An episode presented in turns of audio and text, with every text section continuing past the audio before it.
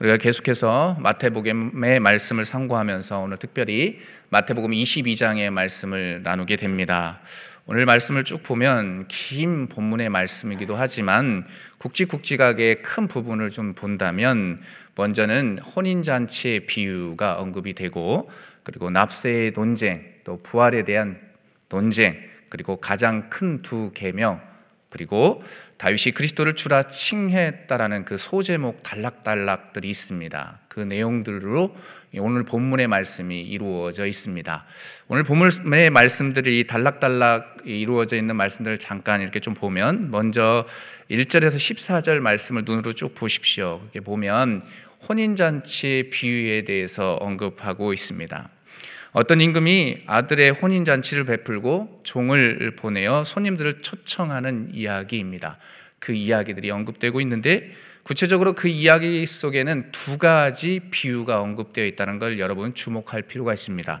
두 가지 비유가 그 안에 들어 있습니다. 첫 번째 비유는 두 번의 초청과 두 번의 거절 그리고 그 거절에 대한 심판이 언급되고 있습니다. 그리고 두 번째 비유는 어, 임금의 초청에 손님들이 응하고 참여하지만 거룩한 예복을 입지 않았다. 예복을 입지 않은 한 사람이 있었다. 그리고 그 사람은 바깥 어두운 데로 쫓겨나서 심판을 받게 되는 그 내용들이 언급이 되고 있습니다. 이 혼인잔치 비유 가운데 그 안에 두 비유가 이렇게 기록이 되어 있는데 결론적으로 이야기하면 그 부분의 그 내용은 동일한 핵심적인 공통점을 갖고 있습니다. 바로 그 결론은 뭐냐면 14절 말씀이 그 결론이에요. 14절 말씀 함께 읽어볼까요? 시작. 청함을 받은 자는 많되 택함을 입은 자는 적으니라. 아멘. 이 두 비유, 그러니까 혼인잔치 비유 그 안에 두 비유가 등장하는데 그 비유의 결론 결론은 뭐냐면 청함과 택함이라는 공통적인 주제를 가지고 있다는 것입니다. 청함을 받은 자는 많되 택함을 받은 자는 적다라고 하면서 첫 번째 부분 소단락이 맞춰지고 있습니다. 그리고 계속해서 15절과 22절 말씀을 쭉 보시면 바리새인과 또 헤롯 당원들이 하나가 되어 세금을 지불하는 것에 대한 이 논쟁을 시작합니다. 어떻게든 예수님을 공경에 빠뜨리려고 하는 악한 인물들, 악한 사람들의 모습들을 보게 되죠. 주님은 그들의 마음을 아셨다. 참 두렵고 떨리는 마음이지만 주님은 그들의 마음을 아셨습니다. 그리고 그들의 악함을 아셨다라고 성경에서 분명히 증거하죠. 18절 말씀 보면 이렇게 증거합니다. 18절입니다. 함께 읽습니다. 예수께서 그들의 악함을 아시고 이르시되 외식하는 자들아 어찌하여 나를 시험하느냐. 아멘. 두렵고 떨리지요. 누가 주님을 시험하고 누군가 주님을 시험하려고 하지만 주님은 그들의 생각과 마음을 다 감찰하고 계시다라는 겁니다. 얼마나 두렵고 떨리는 말씀입니까? 주님은 그 앞에 담대하게 그러면서 말씀하시면서 이렇게 하고 또 이렇게 하면 자기가 넘어질 것을 분명히 주님은 알고 있었습니다. 그래서 지혜로운 답변을 하거든요. 그래서 대나리온 하나를 가져와 봐라. 그리고 이 형상, 그리고 이 글이 누구의 것이냐라는 질문을 합니다. 그 질문 앞에 다시 질문하면서 그들의 말문을 막아버리지요. 그들이 한 말도 하지 못하고 놀랍게 여기며 그 길을 떠나갔다라고 이야기합니다. 21절과 22절 말씀 함께 보도록 하겠습니다. 21절, 22절 시작. 이르되 가이사의 것이니이다. 이에 이르되 그런즉 가이사의 것은 가이사에게 하나님의 것은 하나님께 바치라 하시니 그들이 이 말씀을 듣고 놀랍게 여겨 예수를 떠나가니라. 아멘. 당시 유대 사회 가운데 이 로마의 압제 하에 있었기 때문에 로마에게 세금을 바치는 것에 대해서 유대인들이 되게 불만이 많았거든요. 그러니까 다시 이야기하면 이들이 예수님에게 그래 마땅히 너희들이 세금을 내야 해. 아니 그럼 내지 마. 라고 이렇게 했다면 만약에 내지 마라고 했다면 이들은 아, 예수님을 분명히 로마에 고발했을 것이 분명하죠. 그러니까 다시 이야기하면 예수님을 그 사람들이 고통과 또 그러면서도 어, 위협 앞에 빠뜨리려고 하는 의도를 알았기 때문에 지혜롭게 대답하는 것이죠. 선택해라. 너희들이 가이사의 것은 가이사에게 그리고 하나님의 것은 하나님에게 너희들이 선택해서 하든지 말든지 너희들이 알아서 해라. 그렇게 이야기하면서 그들의 말문을 막아버리는 것을 봅니다. 그 내용들이 두 번째의 내용의 핵심적인 내용들이 되겠습니다. 이제 세 번째 내용 계속해서 보시면 23절에서 33절까지의 이 내용을 보시면 부활이 없다고 주장하는 사두 개인들이 등장하고 있습니다. 그러면서도 이들이 또 예수님의 권위에 도전하면서 권위를 무너뜨리려고 하는 목적으로 논쟁이 또 시작이 되죠. 그러니까 오늘 사실 22장의 내용을 쭉 보면 논쟁에 대한 부분들이 많아요.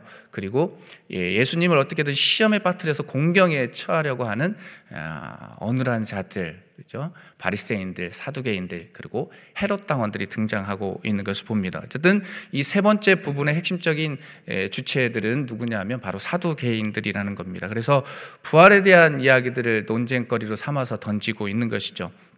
먼저 사두개인들이 오늘 내용을 쭉 보시면 세 번째 부분을 보시면 이 조롱 섞인 말을 하거든요. 그럴싸한 표현이긴 하지만 어찌 보면 이 안에 조롱 섞이는 그런 내용들이 담겨져 있다라는 겁니다. 그런데 예수님은 그 대답 앞에 당당하게 말씀하죠. 음, 어떤 말씀을 하느냐? 사두개인들이 그 당시 가운데 유일하게 인정하고 있었던 성경인 이 모세오경의 말씀을 읽었습니다. 모세오경에 있는 본문의 말씀을 인용해서 그들의 입을 딱 가로막거든요. 그 말씀이 무엇이냐면 하나님은 죽은 자의 하나님이 아니고 어떤 하나님이다? 살아있는 자의 하나님이다. 아멘이십니까? 하나님은 죽은 자의 하나님이 아니시고 살아계신 하나님, 산자의 하나님이시다. 라고 선포합니다. 그러니까 이들이 그 앞에 꼬꾸라지고 말았습니다. 참으로 위대합니다. 하나님은 시험 앞에서 시험 앞에서 말씀을 통해서 그것들을 물리치는 것을 봅니다. 예수님께서 공생애를 시작하기 전에도 말씀을 통해서 광야에서 그 어둠의 권세들을 물리쳤던 것 기억하시죠?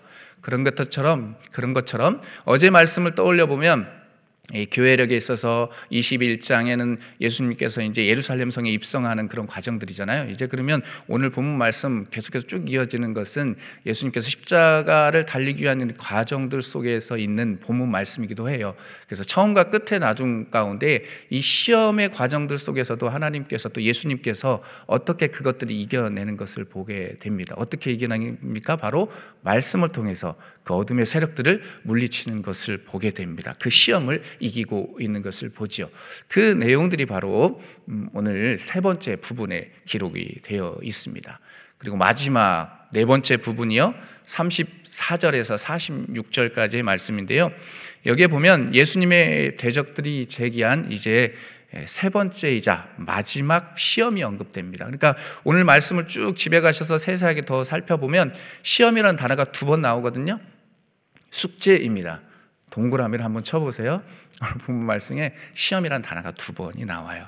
어찌됐든 이 대적들의 이 시험의 마지막 부분에서 어, 떤 논쟁이 이루어지느냐 하면 가장 큰 계명 두 계명에 대해서 언급이 되고요. 그것에 대해서 이렇게 주고받는 내용들이 언급이 됩니다. 그리고 마지막 다윗이 그리스도를 주라 칭했다 라는 표현을 통해서 오늘 본문 말씀들이 맞춰지고 있습니다. 특별히 다윗이 그리스도를 주라 칭하였다라는 이 표현을 통해서 하나님께서 그들에게 깨달음을 주고자 한 것은 무엇이냐면 사실 우리가 잘 아시지만 예수님은 참 인간이자 참 신이십니다. 믿으십니까? 성육신 하셨던 그 예수님. 그러니까 어, 당시 사람들은 메시아가 인간의 몸을 입고 온다라는 것들을 상상하지 못했던 것 같아요. 예수님이 그러니까 인간이지만 그 안에 신성이 있었거든요. 그 부분을 강조하기 위해서 이 말씀 마지막 부분에 다윗이 그리스도를 주로 칭하였다라는 시편 110편 1절의 말씀을 인용하면서 그들의 그 답변과 질문을 딱 물리치는 것을 보게 되죠. 그리고 46절 말씀 함께 보면 이렇게 이야기하죠. 46절 말씀 함께 볼까요? 46절 함께 보도록 하겠습니다. 시작. 한마디도 능히 대답하는 자가 없고 그날부터 감히 그에게 묻는 자도 없더라. 아멘. 이렇게 하면서 말씀이 끝납니다. 예수 그리스도께서 승리하셨습니다. 어둠의 권세 앞에서 그것들을 말씀으로 다 물리치셨죠. 예, 그 말씀들이 오늘 주요 핵심적인 내용들입니다. 그러면서도 이 시대를 살아가는 우리들이 삶 속에서 적용하고 또 적용해야 할 말씀이 무엇일까? 그 의미를 두 가지로 또 영적인 의미를 발견할 수가 있습니다. 먼저는 실절 10절에 있는 말씀을 통해서 발견하게 되는데요. 10절 말씀 통해서 발견하게 되는 내용 첫 번째는 뭐냐면 선한 자나 악한 자 모두 하나님의 은혜로 구원받는다입니다. 아멘이시죠? 선한 자나 악한 자 모두 하나님의 은혜로 구원받는다라는 것입니다. 10절 말씀 보면 이렇게 증거합니다. 종들이 길에 나아가 악한 자나 선한 자나 만나는 대로 모두 데려오니 혼인 잔치에 손님이 가득한지라. 아멘 이렇게 말씀합니다. 임금은 종들에게 네거리 길에 가서 사람을 만나는 대로 데려와라. 만나는 대로. 영어 성경에 보면 네거리가 main street 이란 표현이 나옵니다. 어쨌든 주요 거리에 가서 주 거리에 가서 사람들이 많이 있는 곳에 가서 사람들을 데려와라. 그렇게 명령하죠. 이후 종들은 순종하고 길에 나아가 악한 자, 선한 자 할 것 없이 다 데리고 왔음을 성경에서 증거합니다. 이러한 모습들을 통해서 이사벽 주님께서 우리에게 가르쳐 주시는 교훈이 무엇입니까? 그것은 바로 이 구원은 오직 하나님의 은혜, 그러면서 무조건적인 은혜로 받을 수 있음을 가르쳐 주고 있습니다. 선한 자나 악한 자 할 것 없이 모두 하나님의 초청, 하나님의 초청에 의해 혼인잔치에 참여하게 된 것은 오직 주님의 은혜이며 선물임을 강조하고 있는 것이죠. 사랑하는 성도 여러분, 이것이 바로 성경에서 나타난 구원의 교례의 핵심적인 내용 아니겠습니까? 우리가 행위로 구원받을 수 있는 사람 대한민국에 있을까요? 없을까요? 없습니다. 저도 행위로도 구원받을 수가 없는 것이죠. 그렇기 때문에 우리가 믿음으로 구원받는 거지 않습니까? 오직 믿음, 믿음으로. 그래서 에베소 2장 8절 말씀 보면 2장 8절 에베소서 2장 8절 말씀 함께 읽도록 하겠습니다. 시작. 너희는 그의 은혜에 의하여 믿음으로 말미암아 구원을 받았으니 이것은 너희에게 난 것이 아니요 하나님의 선물이라. 아멘. 아주 유명한 말씀이지 않아요. 여러분들이 암송하고 있는 말씀이기도 하지 않습니까? 너희는 그 은혜에 의하여 믿음으로 말미암아 구원을 받았으니 이것은 너희에게서 난 것이 아니요 하나님의 선물이라 그렇게 명백하게 말씀합니다.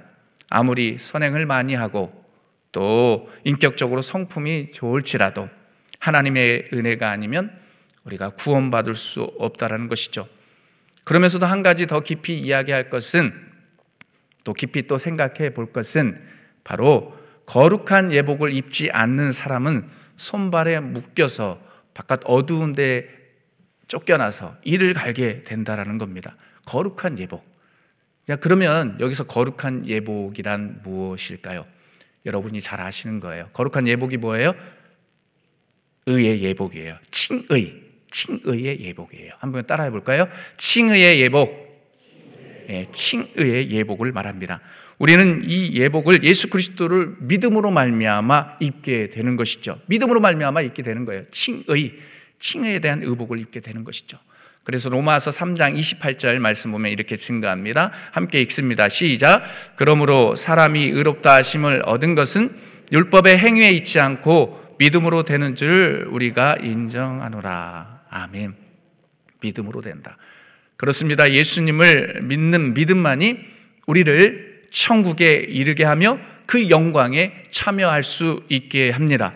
그러므로 우리는 항상 깨어서 믿음을 저버리지 않기에 자신을 쳐가면서 신실하게 살아가는 저와 여러분들이 되어야 하죠. 그러면서도 기억할 것은 두렵고 떨림으로 기억해야 합니다. 우리가 구원받았다고 해서 우리 삶이 다 끝나는 것이 아니다는 것을 잊지 마십시오. 히브리서의 말씀을 보면 믿음 앞에 하나님을 등지고 저버린 자들이 결국 어떻게 되는지에 대한 내용들이 히브리서의 말씀에도 기록되어 있는 것들을 우리가 알 수 있습니다. 우리가 신앙길 잘 달려가지만 결국에 떨어지고 배도에서 돌아, 돌이키는 사람들 그들은 결국 지옥에 갈 수밖에 없다라는 것입니다. 그래서 예수 믿을 거면 잘 믿어야 합니다. 그래서 제가 아이들 교육할 때 옛날에 청소년기 시절, 에 아이들 교육할 때 이런 말들을 많이 했어요. 예수님 믿을 거면 잘 믿어라. 그리고 믿지 아니할 거면 그냥 아예 믿지 말아라. 예. 할 거면 확실하게 하자. 라는 이야기들을 했던 그런 기억들이 있습니다. 부디 확실하게 믿을 거면 확실하게 믿고 확실하게 믿어서 예수님 앞에 신실하게 서 있고 또 십자가를 붙잡고 사, 살아가는 저와 여러분들 되시길 주님의 이름으로 간절히 축복합니다. 그렇게 할 때 정말로 구원받은 자로서의 그 감격과 그 은혜를 늘 기억하면서 항상 깨어 살아갈 때에 우리가 더 겸손하게 되고 신실하게 더욱더 주님을 바라보는 거룩한 존재가 될 줄 믿습니다. 그 은혜에 감사하십시오. 감사하며 또 감사하는 저와 여러분들의 삶이 되시길 다시금 축복합니다. 자, 그리고 두 번째로 깨닫게 되는 영적인 교훈, 두 번째는 하나님의 사랑은 이웃 사랑으로 표현되고 흘러가야 한다는 겁니다. 이 39절 말씀 보면 이렇게 증가합니다. 39절 말씀 함께 읽습니다. 둘째도 그와 같으니 내 이웃을 내 자신같이 사랑하라 하셨으니 아멘. 이 말씀은 예수님께서 레이기 19장 18절의 말씀을 인용한 것입니다.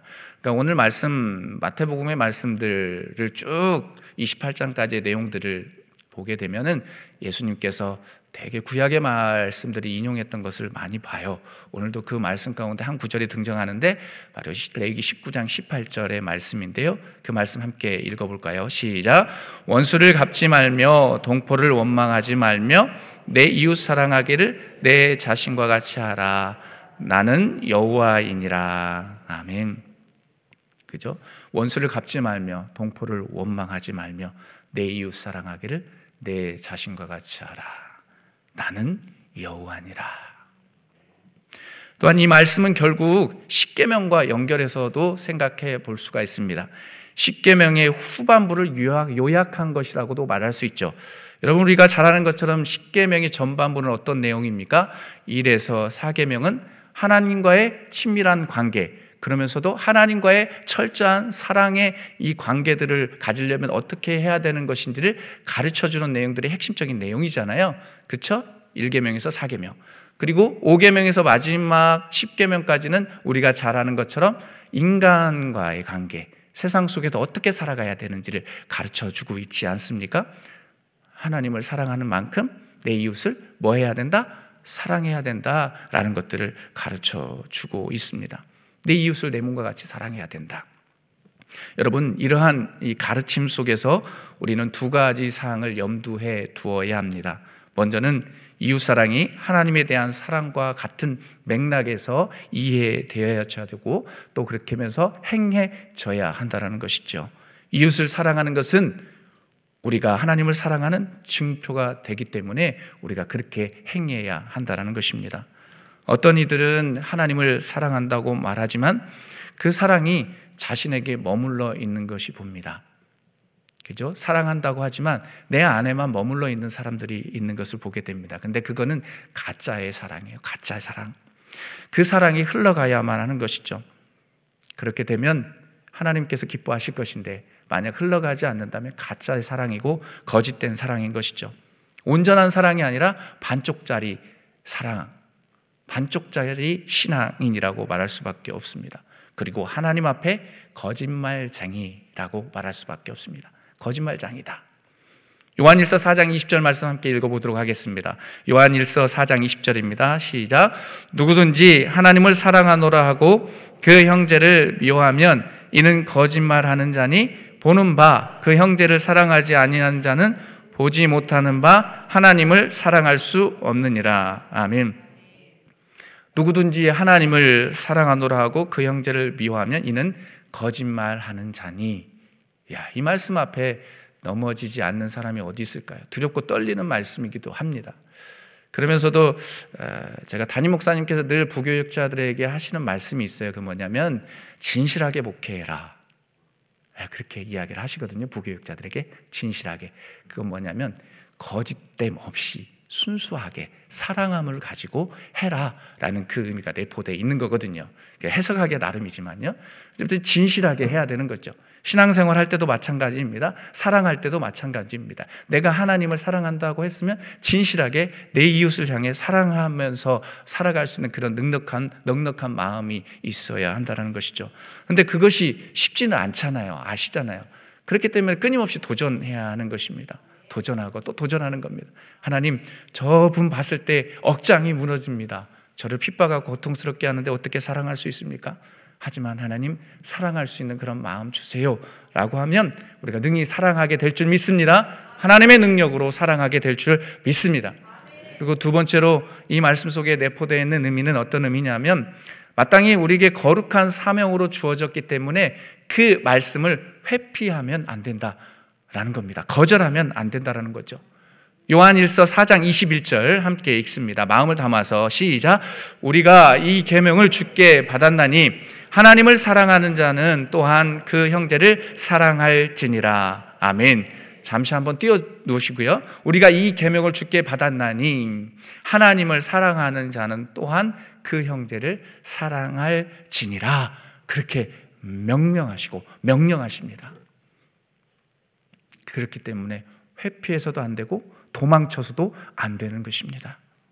사랑하는 새벽의 성도 여러분, 방언을 하고 기도하는 시간이 많아진다 해도 우리 안에 사랑이 없으면 하나님을 사랑하면서 이웃을 사랑하는 그런 마음이 없다면 그 기도는 하나님께서 기뻐 받지 않으십니다. 기뻐 받지 않으신다라는 거예요. 그렇게 두려움으로 살아가요. 두렵고 떨리는 마음으로 살아가야 하는 것이죠. 그러므로 우리 안에 있는 이 주님의 사랑이 주님 사랑하시죠? 예수 그리스도 사랑하시죠? 주님의 사랑이 흘러 흘러갈 수 있도록 늘 경건을 유지하면서 그러면서도 야고보 사도가 말하는 경건의 훈련을 위해서 몸부림치며 깨어 있는 모두가 되셨으면 좋겠습니다. 오늘 말씀을 마치면서 야고보서 1장 27절 말씀 함께 읽도록 하겠습니다. 시작. 하나님 아버지 앞에서 정결하고 더러움이 없는 경건은 곧 고아와 과부를 그 환란 중에 돌보고 또 자기를 지켜 새 속에 물들지 아니하는 그것이니라. 아멘. 정결함을 가지고 살아가십시오. 요새 가난하고 힘든 자, 그리고 우리 성도들 가운데 약하고 고통 가운데 있는 이들, 그리고 세상 가운데 힘들고 어려워하는 이들을 위해 정결함을 가지고 돕기 위해 사랑으로 흘러 흘러 보낼 수 있도록 정말로 이웃을 향해 내 손을 먼저 내밀 수 있는 멋진 그리스도인 되시길 바랍니다. 누가 먼저 나에게 손 내밀기 원하지 마시고 내가 먼저 손 내밀기 원하고 또 그러면서도 주님의 사랑을 실천할 때 새 속에 물들지 않고 거룩한 삶들을 살아내는 멋진 그리스도인다운 그리스도인의 삶이 될 줄 믿습니다. 오늘 또 그러한 삶들을 살아내셔서 주님 앞에 칭찬받고 또 칭찬받는 한날의 삶이 되시길 주님의 이름으로 간절히 축복합니다. 자, 같이 함께 기도하겠습니다. 오늘 기도할 때 오늘 주신 말씀을 품고 기도하고요. 두서없이 나눴지만 오늘 말씀 가운데 여러분이 딱 붙잡을 수 있는 말씀이 있을 것 같습니다.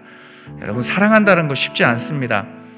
나를 핍박하고 고통스럽게 하고 괴롭히는 자 있으면 너무 괴롭습니다.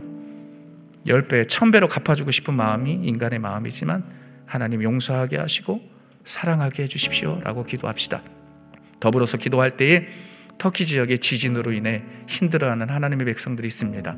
많은 선교사님들 또 그리스도의 복음을 알지 못하는 이들이 죽어갑니다. 주여 저 땅에 회복을 허락하여 주옵소서. 하나님 회복을 허락하여 주옵소서.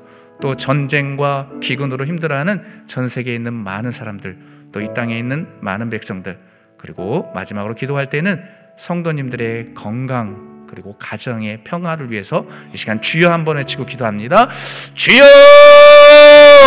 하나님 아버지, 이 시간 합심해서 기도합니다. 하나님 오늘 말씀을 통해서 두렵고 떨리는 그 하나님의 말씀을 받습니다. 하나님 누가 어찌 사람을 내 이웃을 하나님 사랑할 수 있다는 것 결코 쉬운 일이 아닙니다. 저를 핍박하고 고통스럽게 하고 하는 이들이 있으면 하나님 열배 천 배 갚아주고 싶고 말하기도 싫고 피하고 싶은 게 우리의 마음입니다. 그러나 우리 주님께서 원하시는 것은 하나님 나를 사랑한다면 주님께서 말씀하시기는 내가 너희들이 나를 사랑한다면 그 사랑이 세상 속에 흘러가야 한다 라고 말씀하십니다. 주님, 우리의 그 사랑을 하나님 실천할 수 있도록 하나님 아버지 도와주십시오. 하나님 실천할 수 있도록 주님 도와주시옵소서. 하나님 실천하게 하여 주옵소서. 하나님 아버지 그러면서도 하나님 하나님의 은혜로 구원받았음을 늘 감사하며 또 감사하는 그런 삶들을 살아낼 수 있도록 성령이 함께 하여 주옵소서. 하나님 아버지 전적인 하나님의 구원의 은혜 거저 받았음을 기억하게 하시고 하나님의 믿음길에서 떨어지지 않게 하여 주옵소서. 주님을 배교하지 않게 하시고 주님의 길을 온전히 뚜벅뚜벅 걸어갈 수 있는 우리의 삶이 될 수 있도록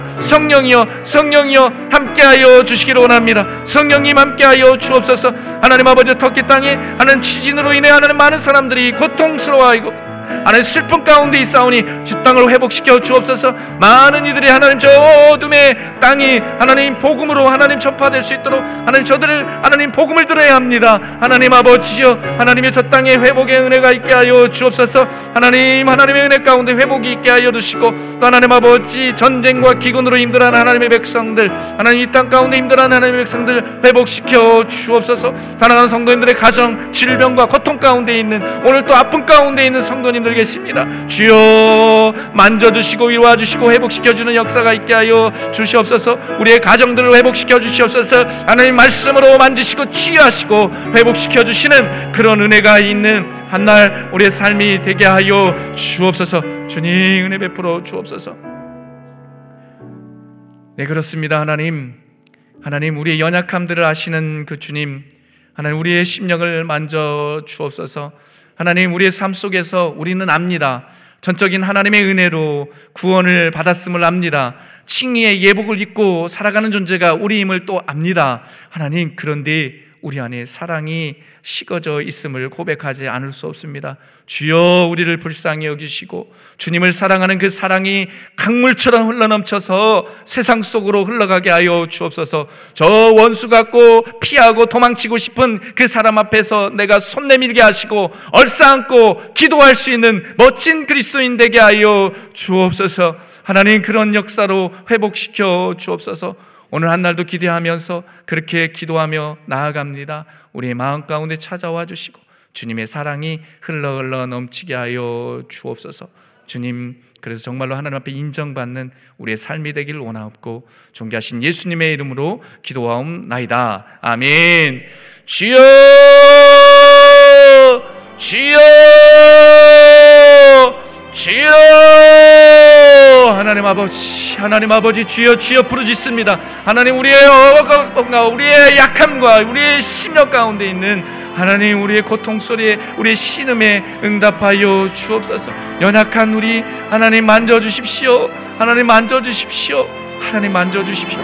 늘 거룩한 예복을 입고 하나님 아버지 신실하게 살아가는 존재 되게 하여 주옵소서. 하나님 칭의의 예복을 입고 살아갈 때 겸손하게 살아가게 하시고 더욱더 신실하게 주님의 사랑을 나누는 일에 앞장설 수 있는 우리가 되게 해 주십시오. 하나님이 원하시는 것 주님이 원하시는 것 그것이 바로 그 사랑 아니겠습니까? 주님 붙잡아 주십시오